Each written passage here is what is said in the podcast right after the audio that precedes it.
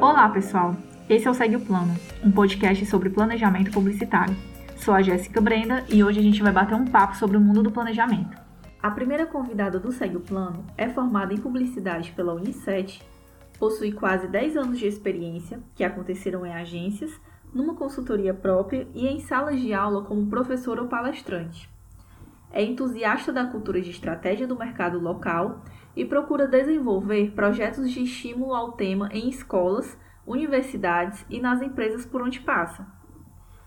Ela acredita que trabalhar com estratégia é desenvolver consciência, e se for acompanhada de um cachorrinho é melhor ainda.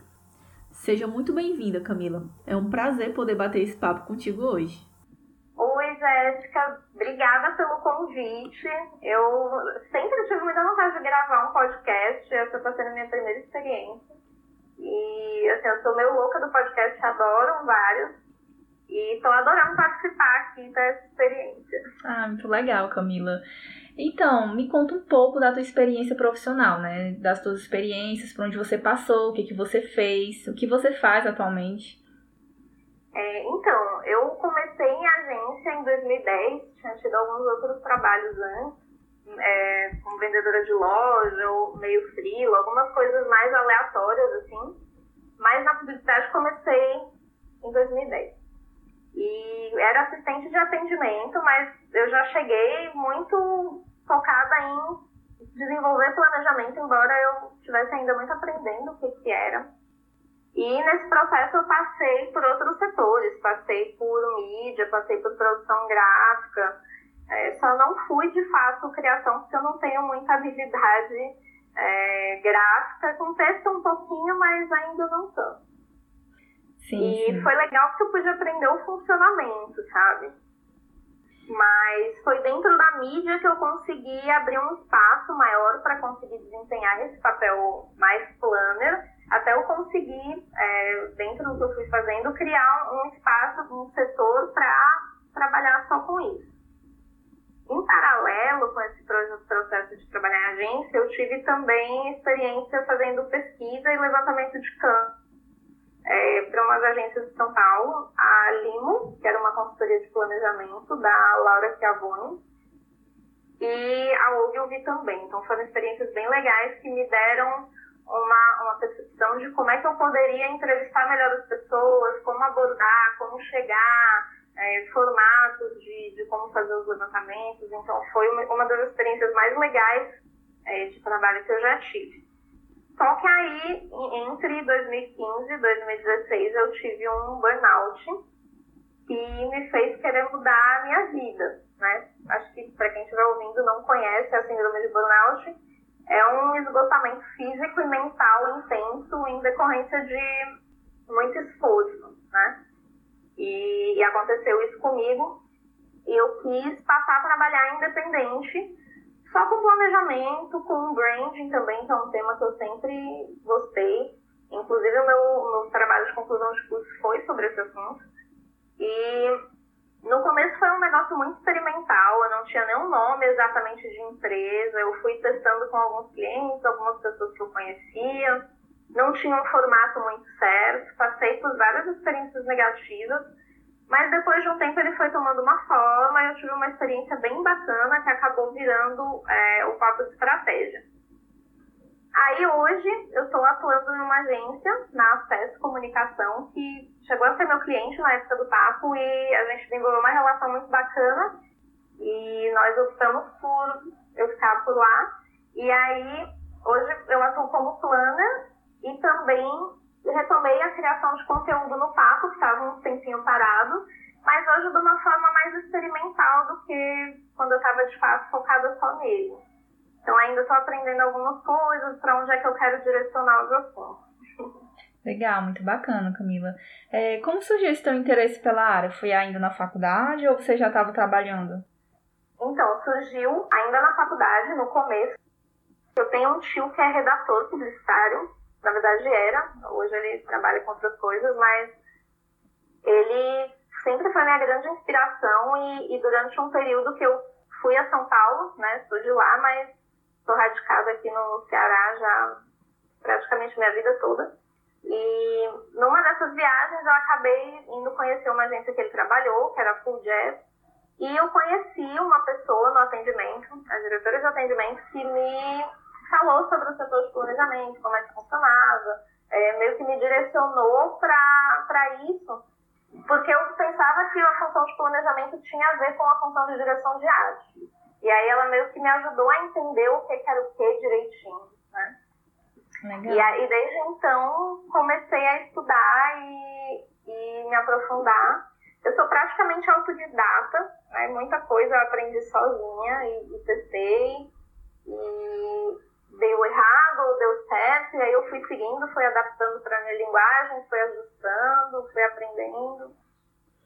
Nunca é igual para todo mundo, né, Camila? No meu caso também, ainda na faculdade, eu achei que ia ser redatora e mudou completamente depois que eu comecei a trabalhar mesmo e conhecer os outros setores da agência, né? Uhum. Com toda a tua vivência, o que você acha do mercado de planejamento em Fortaleza? Bom, pensando em setor dentro da comunicação, eu percebo que ele ainda é pequeno, né? Normalmente ele é vinculado com outros setores, ou com mídia, ou com atendimento, ou com conteúdo. E é um pouco mais difícil a gente achar pessoas que são puramente planners vinculadas com uma estratégia mais geral, que é a minha raiz, né?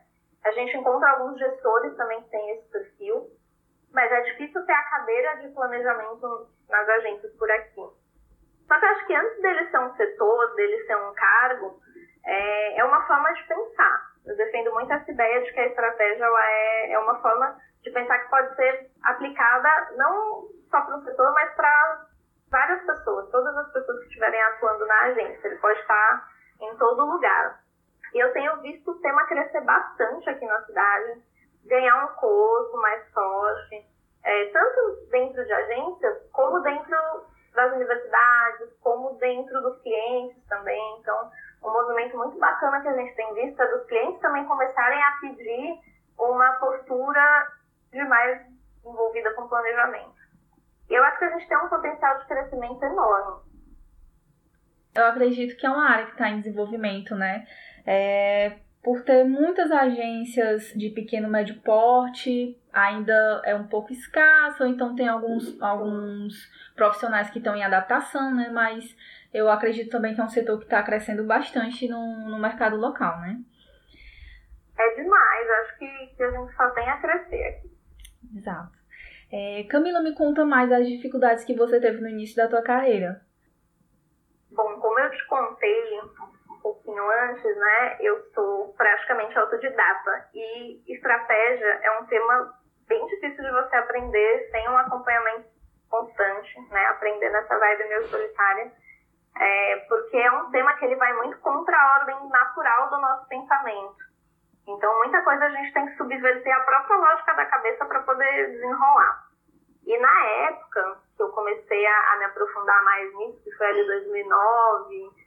2010, né, até mais ou menos ali uns 2015, tinham poucos cursos voltados especificamente para planejamento, para estratégia de comunicação.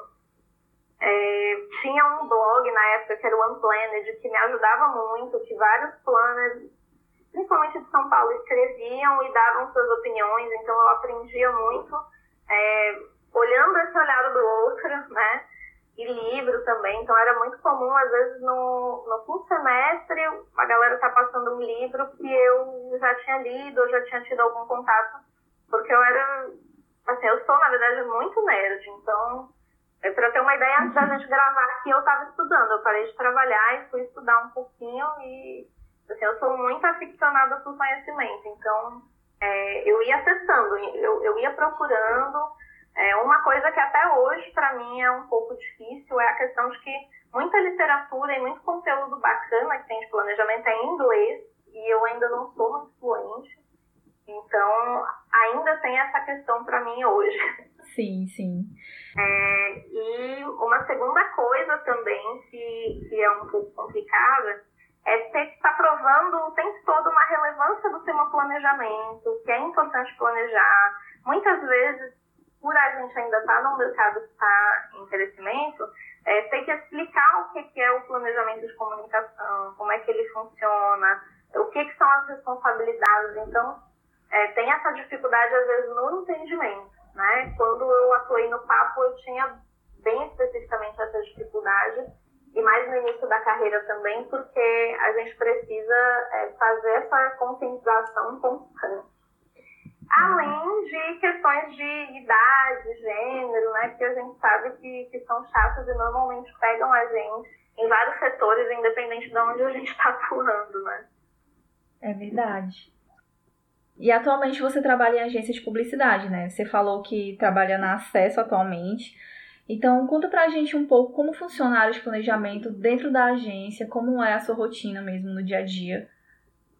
Então, hoje nós somos em 2 pessoas, eu e a Júlia, só que a Júlia, ela mora em Florianópolis, e aí ela tem uma vertente mais digital e a minha é um pouco mais macro, e a gente vai se complementando e aprendendo uma com a outra. Eu vim de uma publicidade mais tradicional, então o digital para mim ainda é um pouco complicado em alguns aspectos. Eu acho muito legal que a gente tenha essa troca. E, assim, basicamente o papel de planejamento acho que é ser responsável por trazer uma visão da agência para os pedidos do cliente, sempre considerando o cenário que ele está envolvido, sabe? Sim. E aí, a partir disso, a gente começa a levantar muitos dados. Às vezes, a gente tem que ir para a rua ou para fazer um cliente oculto ou para conhecer um ponto de venda do cliente ou conversar com pessoas. Ou fazer um questionário digital também para conversar com as pessoas. E a partir daí, traçar caminhos estratégicos que vão levar a gente para uma discussão. Até porque a estratégia ela é muito feita em conjunto. Ela não é definida por uma pessoa só. Então, é muito normal que a gente feche o raciocínio, planejamento junto com a diretoria e junto com a equipe que vai estar envolvida. Então, tem muita conversa, muita reunião, a gente troca muita ideia nesse processo. E aí a minha rotina envolve muito disso, né? Muitos estudos, eu vou muito a campo. Então, além das reuniões, envolve muito levantamento de dados e estudo, né? A gente passa um bom tempo estudando informação, comparando, checando, tentando ver se não tem algum furo nas informações que a gente está buscando. Às vezes rola também da gente fazer esses clientes ocultos, né? Como eu falei, ou entrevistar as pessoas. Tem muita montagem também de raciocínio, de documento, então o planejamento ele é um trabalho muito mental, mas ele tem uma parte também que é muito braçal, envolve muita montagem também. Perfeito. Eu trabalho na mesma área, né? Nós temos formas diferentes de trabalhar, né? Interessante é que mesmo na mesma área a gente tem um cargo que a gente consegue adaptar e personalizar no nosso dia a dia, né? Não é algo mecânico, aquela coisa automática. Acho que essa é uma das coisas que eu mais gosto na nossa profissão, sabe? Eu gosto disso também. Eu tenho muito uma ideia de que cada planner tem o seu estilo, né? Algumas pessoas vão ser mais digitais, aí vão ter um jeito talvez mais ágil e mais voltado para a prática. Tem outras pessoas que já são muito voltadas para a marca, como é o meu caso. Eu olho muito para o interno antes de olhar para o externo, né? Tem muita gente também que já tem uma pegada mais criativa e aí facilita muito o processo com a criação também. Eu acho isso massa. Isso. Você acha a função do planejador essencial para o fluxo de trabalho de uma agência acontecer? Acho que sim. Por mais que a estratégia precise estar pulsando em todas as pessoas que estão ali dentro da agência, o papel de um planner é fundamental. Eu gosto muito de fazer analogia. Eu vejo o planejador muito como um conector e como um tradutor. É um conector porque ele une as pessoas, ele une as ideias, ele une o cliente com a agência, com o cliente do cliente. Unifica as informações, porque são muitas de todos os lados. Então, a gente tem esse papel de facilitar o que chega para as pessoas também. E facilitar esse entendimento do coletivo, né? E, às vezes, a gente nem vai dar o direcionamento principal de alguma coisa, mas a gente vai pavimentar todo esse caminho até chegar lá. A gente vai fazer toda essa construção. Eu acho que aquele filme A Chegada mostra muito bem isso de conectar e de traduzir, sabe? De se adaptar, de entender o outro. Isso tudo dentro de um viés muito estratégico. Então, acho que é bacana essa referência para entender um pouco melhor como é que funciona um planejador. Legal, Camila. E mais assim do teu dia a dia, como você se organiza? Tem alguma dica de ferramenta ou aplicativo, ou algum método que te ajuda, que você usa no dia a dia? Então, eu gosto do Trello, né? Minha agenda é toda no Trello. Faço organização, procuro organizar também todos os trabalhos que estão rolando como um todo, e aí a gente já usa um pouco mais o Drive, porque dá para compartilhar com atendimento, dá para compartilhar com a minha parceira, fica acessível para todo mundo. E eu gosto de trabalhar também com Pomodoro, mas depende muito do que eu estiver fazendo no dia, porque é importante dar umas pausas ali durante o dia, senão acaba pesando a cabeça no final do rolê. E eu uso basicamente isso, assim, eu sou uma pessoa muito organizada por natureza, então a ordem pra mim já é um modus operandi. Se eu vejo alguma bagunça, seja na minha mesa, eu já fico angustiada. Então eu procuro trabalhar dessa forma. Outra coisa que acho que ajuda bastante também é quebrar as tarefas em microetapas. Eu acho que dá pra visualizar melhor o todo e ter uma ideia da evolução que a gente vai tendo também. Eu não conheço o Pomodoro, mas eu trabalho com Trello também. Eu acho uma ótima ferramenta para organização, né? Inclusive, na agência, a ferramenta que a gente usa para organizar o fluxo de demandas, né? Para mim, planilhas também ajudam muito na questão da organização. Nossa, eu virei uma fã de planilhas do ano passado, graças ao performance lá da agência, que me começou a mostrar a planilha e tal. E aí eu comecei a organizar os dados dos levantamentos em planilha, né? Eu faço texto em planilha, é meio sem nexo, mas funciona muito bem na prática. Então, acho que ajuda muito a organizar, você consegue listar onde estão as fontes, as informações mais importantes de cada texto. Tô amando. Camila, quais os passos ou qual a ação que você acha indispensável no sucesso do planejamento de uma campanha? Jéssica, eu acho que é a compreensão das necessidades do cliente, de quem é o cliente enquanto marca, né, tendo esse olhar mais para dentro, de quem é o público dele, da nossa própria equipe, do meio em que está inserido aquele trabalho que a gente está fazendo, do que é possível fazer, não fazer. Acho que tendo essa visão clara, a gente consegue saber melhor para onde a gente vai e como a gente vai. Para você, Camila, quais são as características básicas que um planner precisa ter, né? Quais os passos que ele deve seguir para fazer um bom planejamento? Eu acho que são 4 coisas. Uma que é ter uma mentalidade de aprendizado, né? Como eu disse um pouquinho antes, estratégia é um tema que é difícil de aprender, então nem sempre é fácil e é gostoso estudar estratégia. Mas esse estudo e aprendizado constante, eles vão dando essa elasticidade que a cabeça da gente precisa para aprender a pensar no tema. E é muito bacana a gente estar aberto aos aprendizados, né? A poder aprender com qualquer pessoa que estiver envolvida no processo, a somar conhecimentos, né? Como eu contei, eu estou passando agora por uma tour de aprender um pouco mais sobre digital e somar isso com o que eu já sei para virar uma outra coisa, né? E aprender também novas formas, jeitos diferentes de fazer o que a gente já faz, novas ferramentas.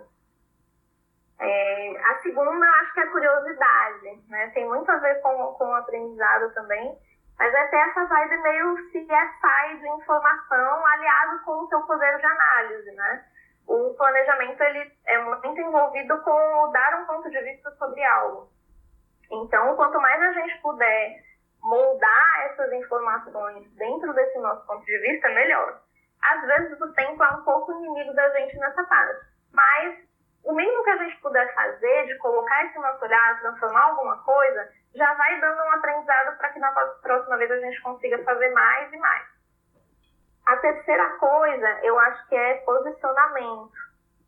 E ela está muito relacionada com essa questão do nosso olhar, da nossa opinião, trabalhar com expressão para a gente saber argumentar melhor. Então, se trabalhar para saber falar, escrever, mostrar as nossas ideias de um jeito também mais claro, mais objetivo, que faça com que as pessoas compreendam o que a gente está dizendo, né? Eu lembro que há um tempo atrás, quando eu estava no papo, as pessoas sempre me falavam que eu falava coisas difíceis de um jeito fácil, né?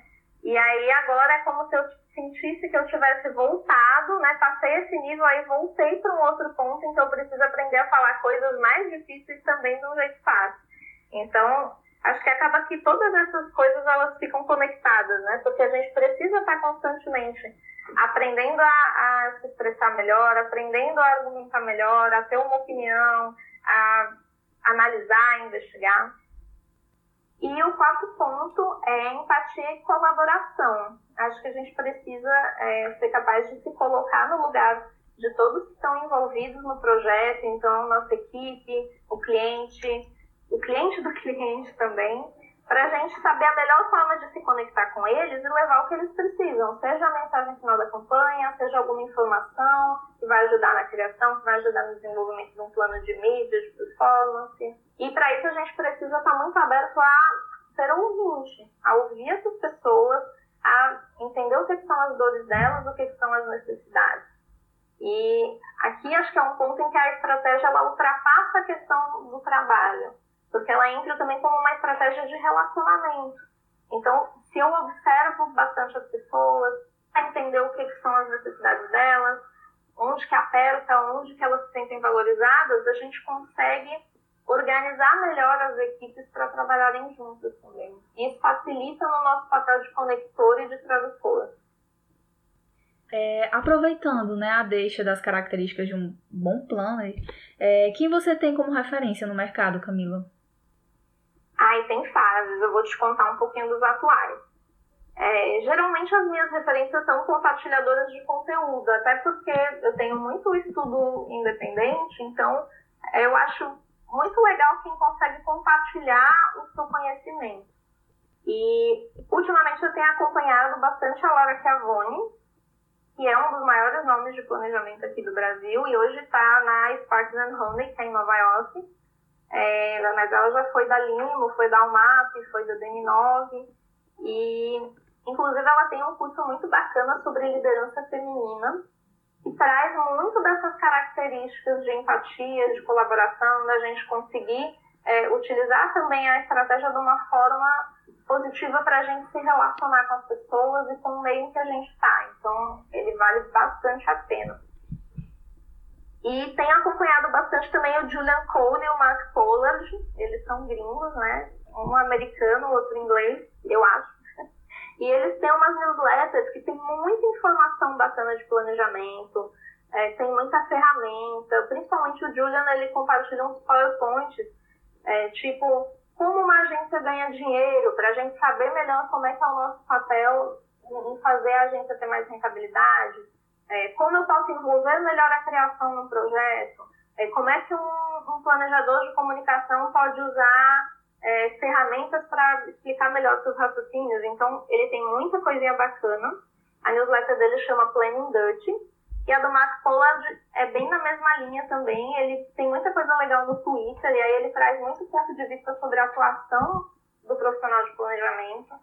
E fala muito também dessa questão do como a gente pode se envolver melhor nos ambientes, o que são ambientes legais, o que não são ambientes legais também, porque a gente tem passado por um momento da publicidade estar se questionando em vários pontos, e um deles é o formato em que a gente trabalha.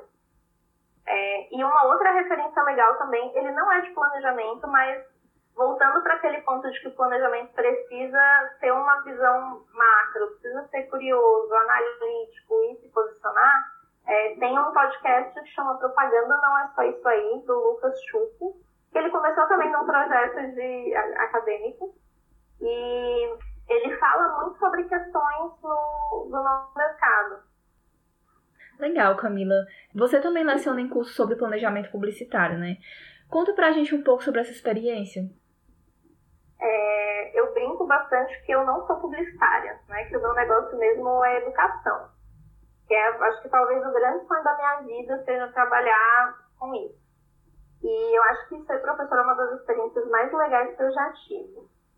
Acho que compartilhar o conhecimento, facilitar o entendimento, oferecer apoio, conhecer as pessoas, poder ajudar, não só dentro daquele tema, mas muitas vezes individualmente também, é algo que me fascina, assim. E tive a oportunidade de tanto lecionar em cursos mais específicos de planejamento, como também palestrando ou fazendo workshop em algumas universidades, tipo a Unicet, UFC.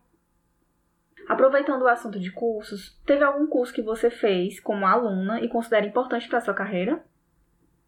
Sim, acho que tem dois que são essenciais, sabe? Um antigo e um atual. Tem a Sandbox, que é uma escola voltada para estratégia que, assim, mesmo sem ter feito outros cursos, só tendo feito um presencial e um online, eu indico todos, assim, de olho fechado, porque eles têm uma didática interessante, procuram mostrar como é que as coisas funcionam bem direitinho. E eu fiz com eles o Have Strategy e o Unleash, que é virtual. Então, é bacana porque a gente não precisa se deslocar para São Paulo, né? Eu sou muito entusiasta hoje desses cursos EAD, porque sempre tem essa questão de ir até outro estado e, às vezes, a gente não tem dinheiro para fazer isso, né? Então, o EAD facilita muito a nossa vida. E acho que esses dois cursos, eles ajudam a gente a entender bem os conceitos básicos de planejamento enquanto estrutura de pensamento, porque a gente vai, quando começa a olhar pelos livros, tem muitas estruturas diferentes e cada uma, geralmente, ela vai falar de uma parte do processo, e esse ele dá uma visão um pouco maior. Então, a partir dele, a gente começa a entender como é que outras coisas podem se encaixar de acordo com o projeto que a gente está fazendo. E o outro é o Metaboss, da Laura, também que eu falei há pouco, que fala muito sobre atitude, sobre posicionamento, sobre colaboração, sobre trabalhar a questão da liderança com a gente também. Não só para quem tem um papel formal de liderança, até porque uma ideia que ela defende também é que a liderança, assim como a estratégia, ela não precisa de um cargo, ela não precisa de um setor. Ela pode surgir em qualquer pessoa, ela está pulsando em qualquer pessoa, é só a gente desenvolver isso. E agora falando um pouco sobre o papo de estratégia, conta pra mim um pouco como surgiu esse projeto. O papo surgiu da minha necessidade de querer fazer as coisas um pouco mais do meu jeito, de experimentar. Quando eu tive esse episódio do burnout, eu estava muito cansada do modelo da propaganda. Eu sou bem crítica com isso, assim, então às vezes eu sou até chata falando sobre o assunto, mas eu queria fazer as coisas de outro jeito, eu queria provar que dava para fazer as coisas aqui, porque tem muito ainda hoje uma ideia de que a gente só vai ter sucesso se for para São Paulo. Inclusive, eu ouvi essa frase e isso me motivou a traçar um caminho muito diferente, porque eu não acredito. Então, eu queria fazer um laboratório, eu queria compartilhar o conhecimento que eu tinha, eu queria conhecer gente, queria descansar, queria estudar, queria fazer as coisas de outra forma. E aí tive essa oportunidade de testar muita coisa, muitas não deram certo, o que é ótimo, porque eu já fiquei sabendo o que funcionava e o que não funcionava para mim também. E tive outras experiências incríveis, e principalmente com microempreendedores e pequenos negócios, que acho que é um segmento que dá para trabalhar muito propósito, que é um ponto dentro da comunicação que me chama muito a atenção e que conecta muito comigo. Então, foi interessante trabalhar com isso, mas acho que teve o seu momento, né? Pensei em retomar isso em algum outro momento, fase da minha vida, mas já talvez num outro formato, talvez até com outro nome. E o papo foi legal também porque ele me possibilitou trabalhar com criação de conteúdo, que era algo que eu nunca tinha trabalhado. Eu sou uma pessoa que tem muita dificuldade com falar em vídeo, por exemplo. Eu prefiro 1000 vezes dar uma aula, falar em público, do que falar em vídeo. Eu acho que dá mais trabalho, é um pouco mais travado, né? E também não tenho essa pegada muito influencer, blogueirinha, assim, eu não tenho ainda muito esse traquejo. Então, pra mim, o conteúdo do papo sempre foi um desafio. E aí, na época em que eu estava com ele ativo, era mais ativo o perfil também. E agora eu decidi retomar ele um pouco, muito por uma necessidade de me expressar mesmo e de começar a trabalhar as minhas ideias internamente. Muito massa, Camila. Você tem algum case de sucesso? Tenho um case do coração, que é do São Lázaro. Já pelo Acesso, foi feito ano passado, e ele veio da demanda de um grupo de comunicação aqui do estado que estavam oferecendo uma ação social para essa entidade. E aí, eu sou apaixonada por cachorro, amo bichos em geral, mas cachorro é o meu animal favorito. E eu tenho uma cachorra que veio do São Lázaro, que é um dos amores da minha vida também. E para mim era muito significativo fazer esse trabalho, porque eu conheço as dificuldades que eles passam, essa questão dos animais conversa muito comigo, então eu coloquei realmente meu coração, a minha alma e tudo que eu acredito nessa campanha, e tive uma oportunidade também de duplar com o redator, que é um dos meus melhores amigos da vida, e a gente tem uma sinergia muito boa. E aí nós encontramos um texto do El País, até, que falava sobre o porquê que as pessoas gostam tanto de cachorro. Isso era um texto da época da morte daquele cachorrinho do Carrefour. E era uma psicóloga que escrevia, e ela falava sobre a questão do cachorro não julgar as pessoas. Então a gente fez a campanha toda baseada nesse ponto do não julgamento. Né, que você podia ser o que você fosse, do jeito que você fosse, o cachorro não ia te julgar. Ele não ia te julgar nem se você abandonasse ele. E a campanha fez muito sucesso, deu muito resultado. O cliente amou e ficou muito agradecido pelo que eu soube. Eu não tive, infelizmente, a oportunidade de conversar com ele, mas o que eu soube é que ele ficou muito grato, principalmente porque a gente conseguiu retratar os animais da forma que eles realmente são. A gente colocou vira-latas, a gente foi de fato no abrigo gravar, então a gente mostrou com muita realidade como eles eram, onde estavam, o que estava acontecendo. E acho que para mim foi o trabalho mais legal que eu já fiz. Muito legal, Camila. Momento fofura do episódio. Total. Ah, os doguinhos são muito amores, né? É demais, assim, eu tenho uma que é do São Lázaro e a outra que eu peguei no meio da rua. Oh, meu Deus. São as irmãzinhas, estão aqui comigo, inclusive. E algum aprendizado ruim você teve? Ixi, tive. Infelizmente, mas eu acho que eles são bons pra gente saber onde é o nosso lugar, onde não é, o que a gente pode fazer e o que a gente não pode também, né? Eu acho que o principal, assim, uma coisa que ficou muito marcada para mim é ter um cuidado muito grande com quem a gente vai se associar. Porque nem sempre as pessoas vão estar tão dispostas a te ajudar como parece, ou vão estar dispostas a trocar com a mesma intensidade que você. Então, eu tive algumas chateações nesse sentido, em que eu propus, às vezes, fazer trocas de serviço ou fazer associações para fazer algum trabalho.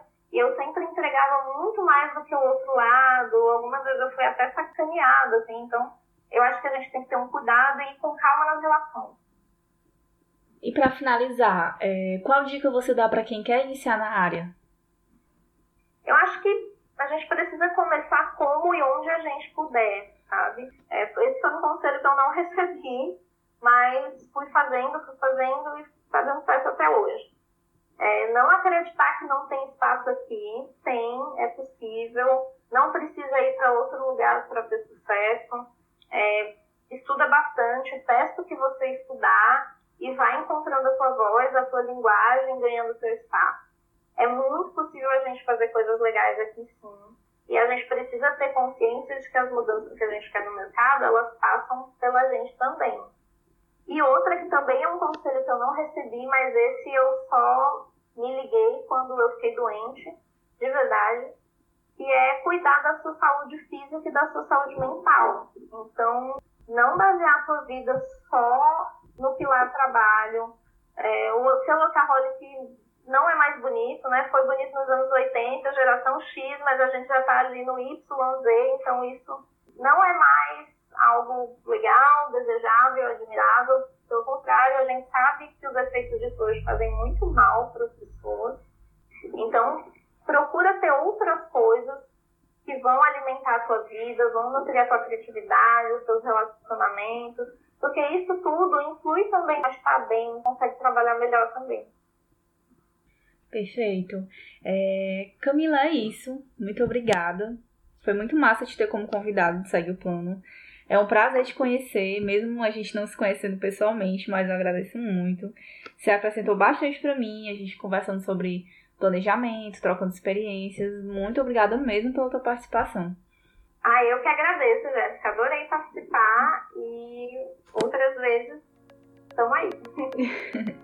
Você ouviu Segue o Plano. Espero que tenha gostado. Siga a gente nas redes sociais e fique por dentro de tudo. No Instagram é @segueoplanopodcast e no Facebook é facebook.com/segueoplanopodcast. Um beijo e até a próxima.